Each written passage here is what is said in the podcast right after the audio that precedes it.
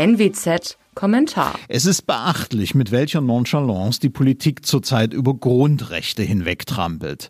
Das ist Zumutung und Skandal zugleich und es erinnert zunehmend an Notstandsgesetze der späten 60er Jahre. Da werden zunächst im sogenannten Zitat Gesetz zum Schutz der Bevölkerung bei einer epidemischen Lage von nationaler Tragweite, Zitat Ende, mit einem Federstrich die Freiheit der Person, Versammlungsfreiheit, Freizügigkeit und die Unverletzlichkeit der Wohnung ins Belieben der Exekutive gestellt. Und jetzt möchte nun so mancher in Berlin noch eins draufsetzen und das Demonstrationsrecht verschärfen. SPD-Chefin Saskia Esken etwa träumt nach der Demonstration in Leipzig davon, Zitat, Anreisewege abzuschneiden. Einschränkung der Reisefreiheit im Inland also? So etwas hat sich selbst in der DDR in alten Zeiten selten einer getraut. Grünchefin Annalena Baerbock beklagt, dass man Corona-Leugner gewähren ließe und fordert, der Bundesinnenminister müsse tätig werden. Allerdings hat der in Sachsen weder Gerichten noch der Polizei etwas zu sagen. Man wünschte sich übrigens nur einen Bruchteil solch entschlossener Empörung, wenn wieder einmal Linksradikale durch Leipziger Stadtviertel marodieren.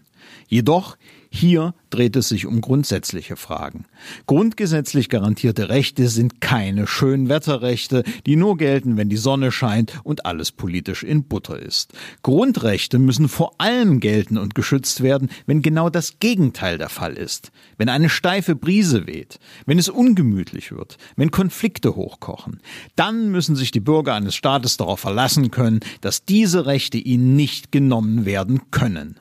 Der Wert eines Gemeinwesens und seiner Verfasstheit bemisst sich in solchen Situationen daran, ob es willens ist und es ihm gelingt, individuelle Rechte ungeschmälert zu bewahren, oder ob es den leichteren Weg geht und sie zur Bewältigung einer Krise abbaut.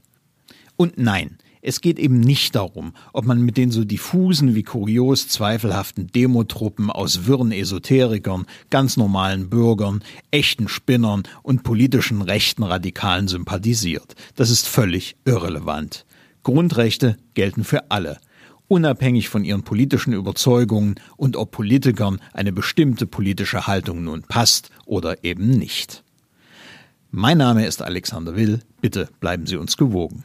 Sie hörten einen Kommentar der Nordwestzeitung.